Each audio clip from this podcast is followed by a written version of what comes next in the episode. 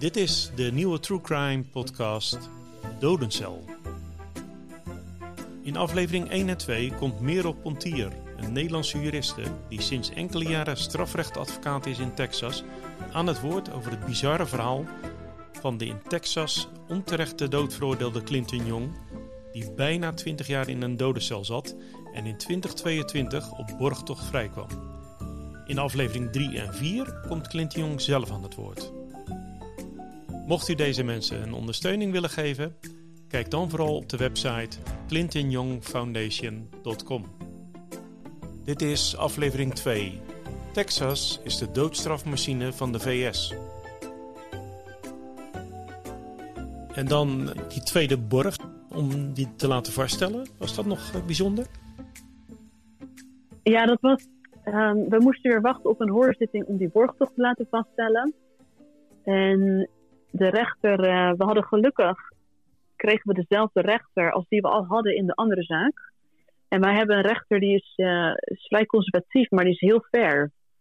Die is heel fair. En um, die is, tijdens de borgtochtzitting uh, zei hij van ja, de, de wet staat mij niet toe om op dit moment geen borgsom vast te stellen. En dat komt omdat Clinton gedagvaard is met capital murder. En dat is eigenlijk de enige charge in Texas waarvoor er een bepaald bedrag aan borg moet worden vastgesteld. En de rechter heeft de borg toen opnieuw vastgesteld op 150.000 dollar.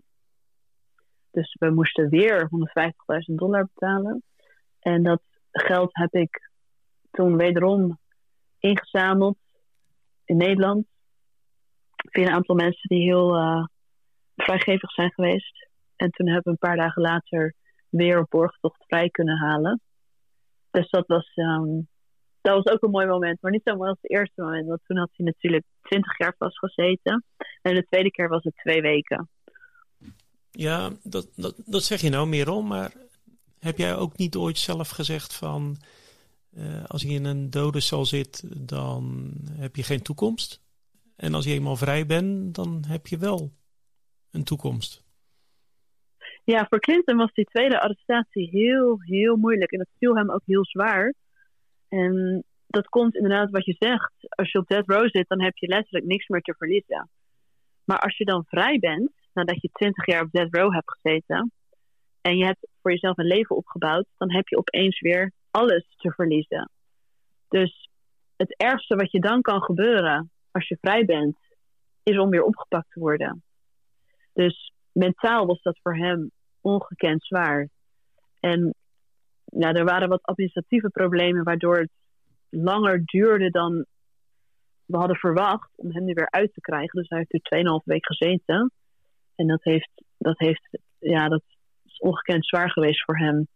Om, um, om dan weer terug die cel in te moeten. En die deur achter je dicht te horen vallen. En weer gevangene te zijn. Ja, ik kan me daar ik kan me niet eens voorstellen hoe moeilijk dat, uh, hoe moeilijk dat was. Nee, nee zeker niet. En, uh, maar uh, ja, gelukkig dat hij wederom dus vrijgekomen is. Ik las ook nog ergens een, een, een, verhaal, een bijzonder verhaal over die nieuwe officier van justitie die ergens een keer in beeld kwam. Die had iets te vertellen over die, over die Ralph Petty. Dat hij toch keurig zijn werk had gedaan. Ja, toen wij bezig waren met het. Uh, of toen wij probeerden om zijn veroordeling ongeldig te laten verklaren. Toen waren daar natuurlijk zittingen over. En toen uh, betoogde Clinton's advocaat van, nou ja, deze uh, constructie, waarbij de officierbestuursie voor de rechter en het OM werkte, dat kan gewoon niet. En er is maar één mogelijkheid, namelijk dat die veroordeling ongeldig moet worden verklaard. En op dat moment was Ralph Petty en ook het hele OM waar hij voor werkte, die waren van de zaak gehaald. Vanwege die uh, belangenverstrengeling. En toen heeft de rechter uh, het OM uit een andere stad aangewezen om tijdelijk die zaak te doen. En dat OM, die officier van justitie, die zei dus tijdens de hoorzitting: Ja, wij vinden het eigenlijk niet zo'n probleem dat de officier van justitie voor de rechter heeft gewerkt. Want ja, deze officier van justitie, Ralph Perry, die was zo ethisch. Die heeft een ethische muur voor zichzelf gebouwd tussen zijn werk voor het OM en zijn werk voor de rechter. Want overdag werkte hij voor het OM en s'avonds werkte hij voor de rechter. Deze man was zo ethisch, als hij had gevonden dat Clinton zou moeten winnen, ja, dan had hij hem wel laten winnen. Zo ethisch is hij dan ook wel weer. Dus zij zeiden, ja, wij zien eigenlijk geen enkele reden om deze veroordeling ongeldig te laten verklaren. en iedereen zat daar, en ik zat daar ook, en, en iedereen zat daar te luisteren van, hè? Hoor ik het nou goed? Dat meen je niet. Dat, dat, dat, dat iemand zo kan redeneren, ja, dat, ja, dat, dat zegt misschien ook wel weer gewoon heel veel over hoe dit rechtssysteem vooral niet functioneert. Ja, want uh, de officieren van justitie in, in Texas, die waren niet eens, uh, die keken niet eens vreemd op, uh, begreep ik, van de, de wijze van werken van, van die Ralph Petty. Nee, zeker niet. Iedereen wist dat ook. Ja, behalve Clinton's advocaten. Maar iedereen wist dat dat aan de gang was. Iedereen in Midland, waar die zaak vandaan kwam, die wist dat Ralph Petty voor rechters werkte. En Clinton's zaak is niet de enige. Ralph Petty heeft voor um, honderden wel, zowel niet duizenden zaken, zowel voor het OM als voor de rechter gewerkt. En dat was gewoon een publiek geheim. Iedereen wist dat. En die vond dat niet vreemd, want, en ik heb met veel mensen gepraat, die zeiden van ja, Ralph Petty, wij vinden hem allemaal heel ethisch. Dus wij zien er niet echt een probleem in. Krankzinnig, want het gaat om de, de, de schijn van partijdigheid. En ook al is iemand misschien niet partijdig, wat Ralph Petty sowieso wel was, maar ook al is hij het niet, dat, dat maakt niet uit. Het gaat om de schijn uh, van partijdigheid en om de scheiding der machten. Dat is niet voor niets zo geregeld dat een, een rechter onafhankelijk is van het OM. Dat staat niet voor niets uh, ook zo in de grondwet hier in Texas. Dat is voor een reden. En dat mensen dat dan het idee daarachter niet begrijpen, dat choqueert mij wel. Dat is ook uh, duidelijk natuurlijk. en ik, ik begrijp je volkomen daarin dan ben jij uh, aan de slag gegaan om, uh, om te dood veroordeelde en uh, levenslang gestrafte bij te gaan staan. En dan doe je dat ook nog eens in Texas. Want volgens mij is, is dat wel de staat der staten op dat gebied. Ja, dat klopt. Um, er zijn hier 200 te dood veroordeelden. Wat op zich niet de grootste death row is, want Californië heeft 750 en dat is de grootste. Maar Texas executeert veruit het meeste van alle doodstrafstaten. En dat zijn er 27. Uh, eh, maar Texas is verantwoordelijk voor meer dan een derde van alle executies sinds de herinvoering van de doodstraf in 1976. Dus dit, ja, Texas is de doodstrafmachine van de VS. Dus daar is sowieso het meeste hulp nodig. En ook qua levenslang gestraften. Procentueel gezien zitten de meeste levenslang gestraften in Louisiana. Maar Texas heeft uh, sowieso al 4000 uh, levenslang gestraften. Um, die vastzitten voor een capital murder conviction. Dat is ongekend veel. Ongekend veel. 4000 die waarschijnlijk nooit meer vrijkomen. Een gedeelte daarvan zit vast met parole en een gedeelte without parole. Uh, maar zelfs al heb je parole, uh, een parole possibility betekent niet dat je het krijgt.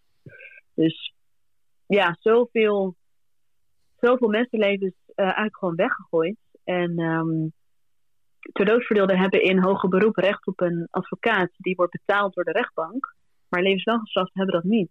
Dus als zij hun veroordeling willen aanvechten, dan zullen ze een advocaat moeten betalen. Maar ja, ze hebben natuurlijk geen geld. Dus ook bij die levenslang gestraften is het belangrijk dat er advocaten zijn die hen helpen. En vooral pro bono basis. Dus daarom ook dat ik nooit geld vraag aan mijn cliënten. Want als ik dat ga doen, ja, dan kan ik niemand meer helpen. Nee, nee zeer bewonderenswaardig natuurlijk. En uh, op die manier uh, wil je natuurlijk met uh, de foundation een methode vinden om, om je werk te kunnen blijven verrichten, neem ik aan. Ja, de stichting is volledig afhankelijk van giften. En um, ik zal ook met dit werk nooit veel geld gaan verdienen. Maar dat maakt niet uit, want ik vind het de mooiste baan ter wereld. Maar uh, dat maakt het wel lastig inderdaad, want er is niet altijd geld om mij te kunnen betalen. Um, of uh, om experts te kunnen betalen.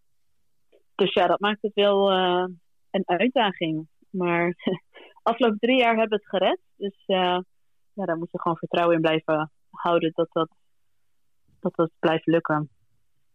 Ja, nou ja, goed. Ik, ik, ik hoop uiteraard dat er uh, voldoende media-aandacht blijft komen voor, uh, voor dit soort zaken natuurlijk. Zodat, uh, zodat de foundation daar ook profijt van kan hebben en, en, en jullie je werk kunnen blijven doen. Ik wilde nog even teruggaan op de vorige vraag, want toen riep jij ineens iets over 1976. De herinvoering. Kun je me daar ja. iets over vertellen?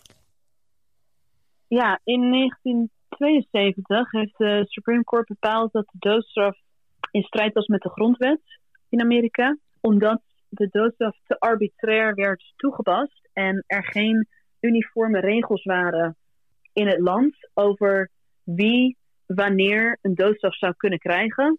En de Supreme Court zei: de doodstraf is wel echt gereserveerd voor de meest ernstige misdrijven en de meest ernstige misdadigers. Um, maar ja, in de ene staat kan iemand een, uh, een krijgen voor verkrachting. Um, en in de andere staat alleen wanneer er twee moorden worden gepleegd, bijvoorbeeld. De Supreme Court zei dat is te arbitrair. En jullie moeten echt dat een beetje gaan. Ze zeiden narrow it down. Narrow it down tot alleen een aantal specifieke misdrijven. Uh, waarvoor iemand een doodstraf kan krijgen. Dus ze zeiden als jullie dat niet doen, ja, dan kan je geen doodstraf opleggen en dan blijft, die, blijft het in strijd met de grondwet. Dus alle staten die de doodstraf hadden, die uh, hebben toen hun wetgeving aangepast. En toen is ook in uh, uh, de wet gekomen een two-phase trial.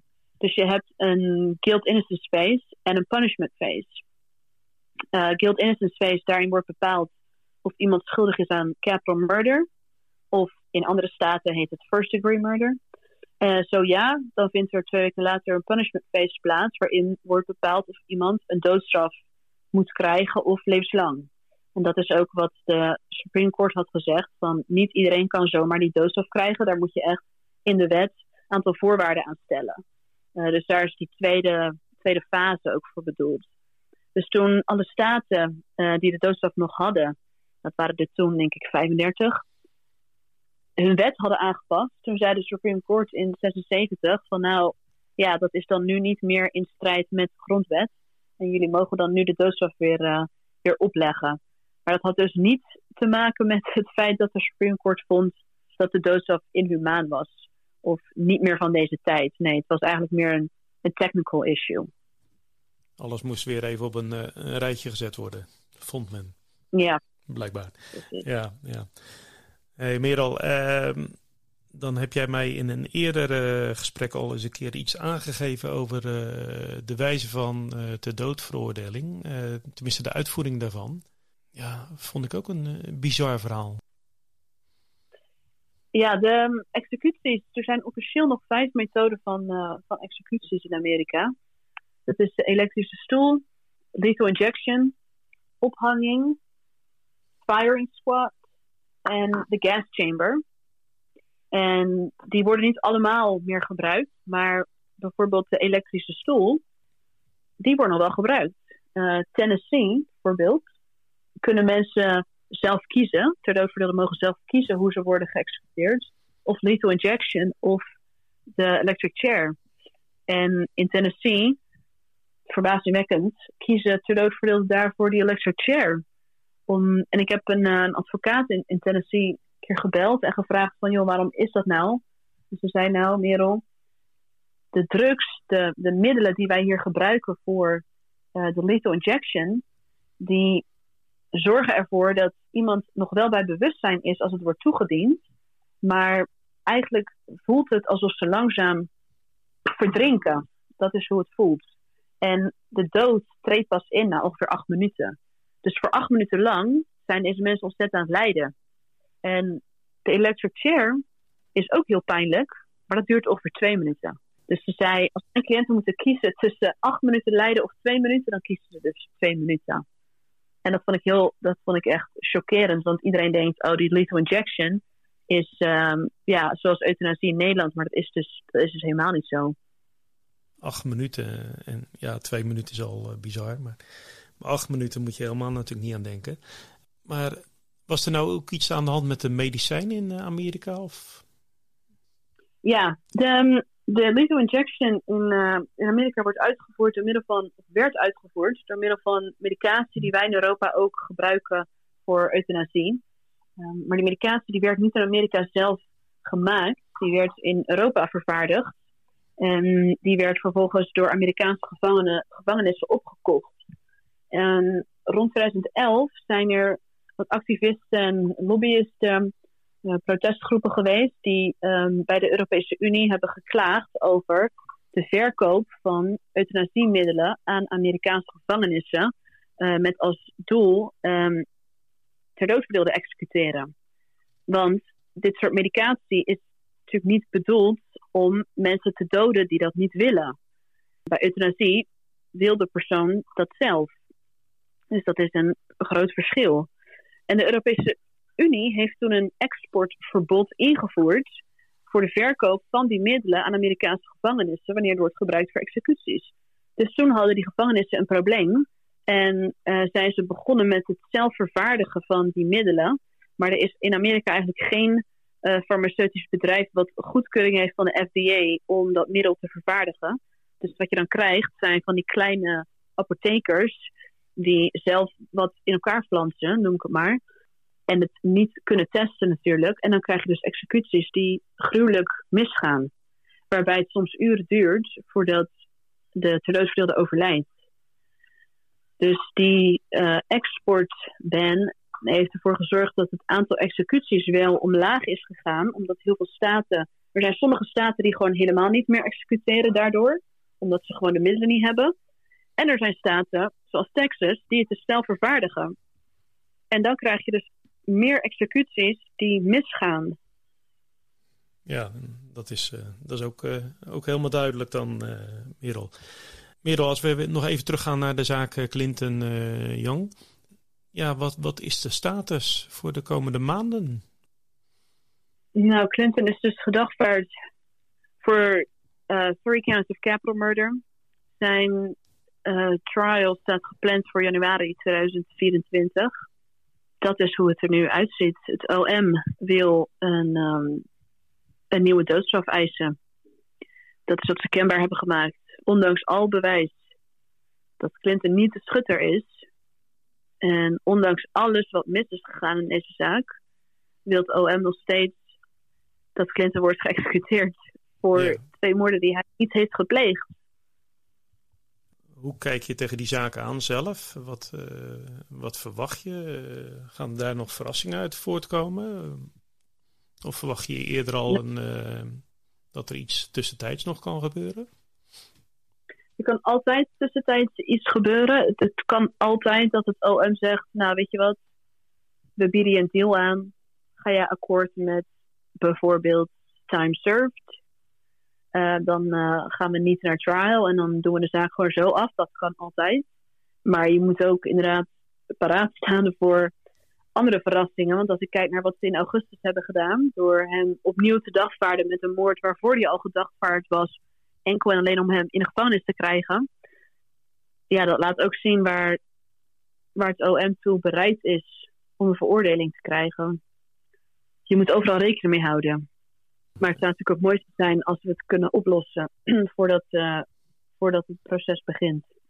En zou het dan kunnen zijn dat, dat jullie tot een deal komen dat, dat het omgezet wordt in, in die twintig jaar die die al gezeten heeft? Of is dat iets wat. Dat uh... behoort, ook, behoort ook tot de mogelijkheden. Ja, eigenlijk het OM kan eigenlijk aanbieden wat ze willen.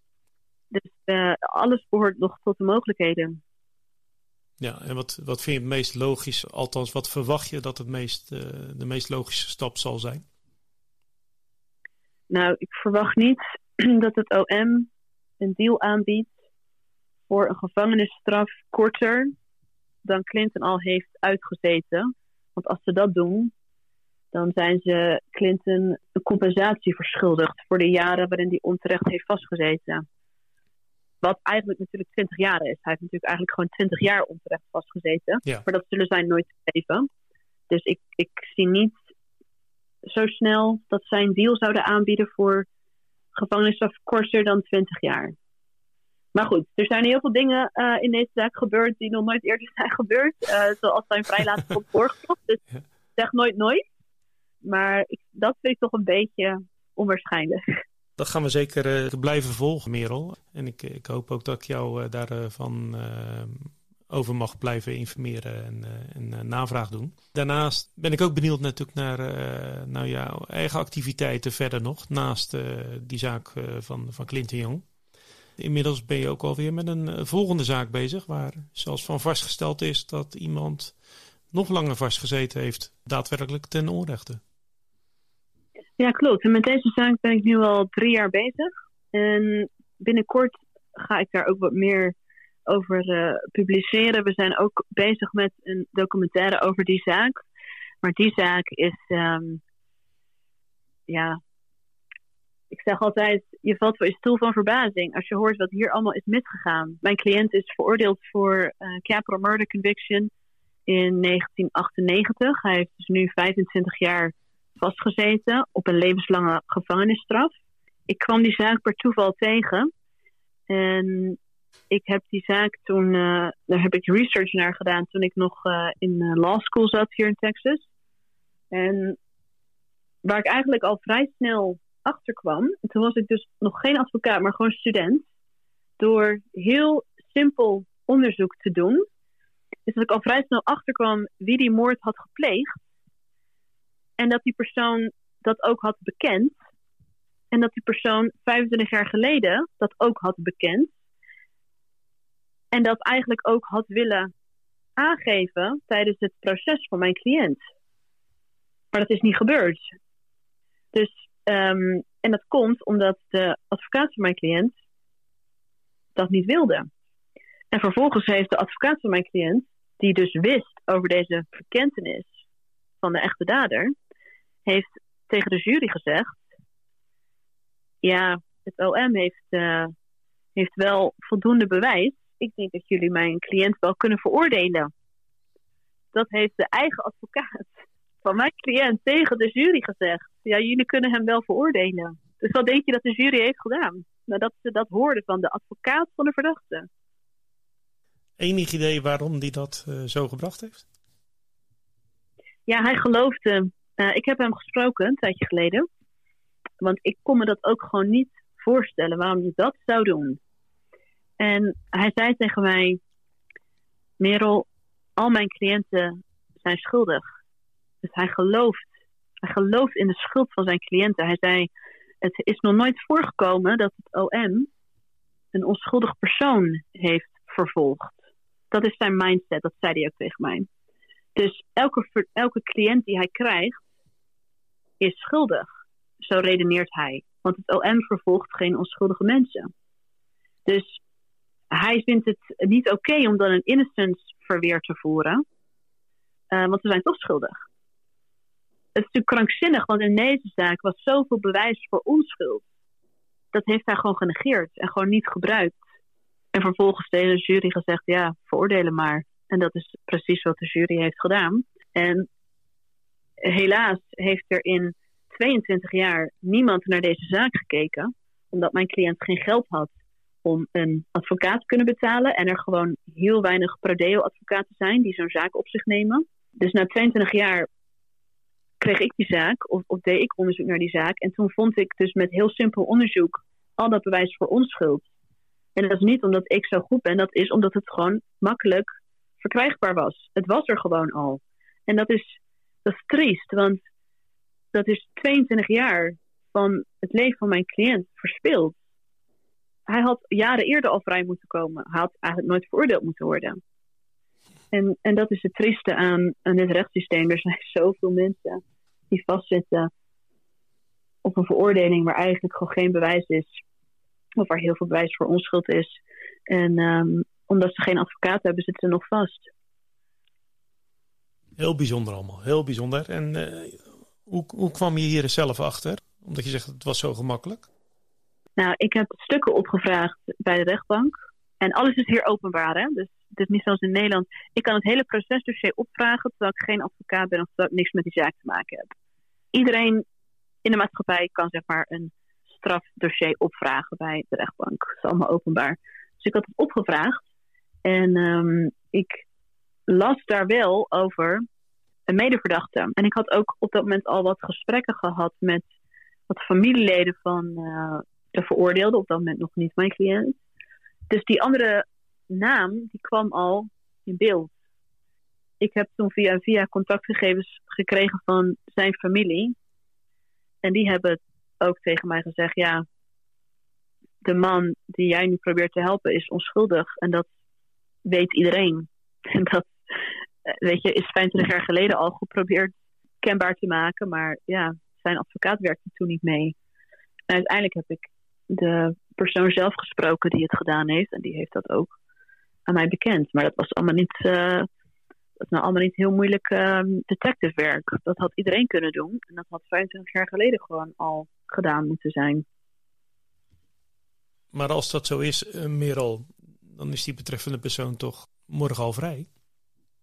Dat zou je denken, ja. Maar de Texaanse wet is zo opgeschreven dat wij geen bewijs van onschuld kunnen presenteren als dat 25 jaar geleden al bekend was. Dus dat kan je vergelijken met een novum in Nederland in een herzieningsverzoek bij de Hoge Raad, waarbij er sprake moet zijn van nieuw bewijs. Dat moet ook in Texas.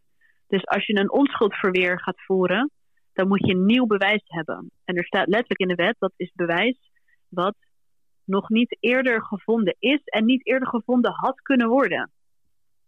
Maar alles wat ik heb gevonden was 25 jaar geleden al beschikbaar.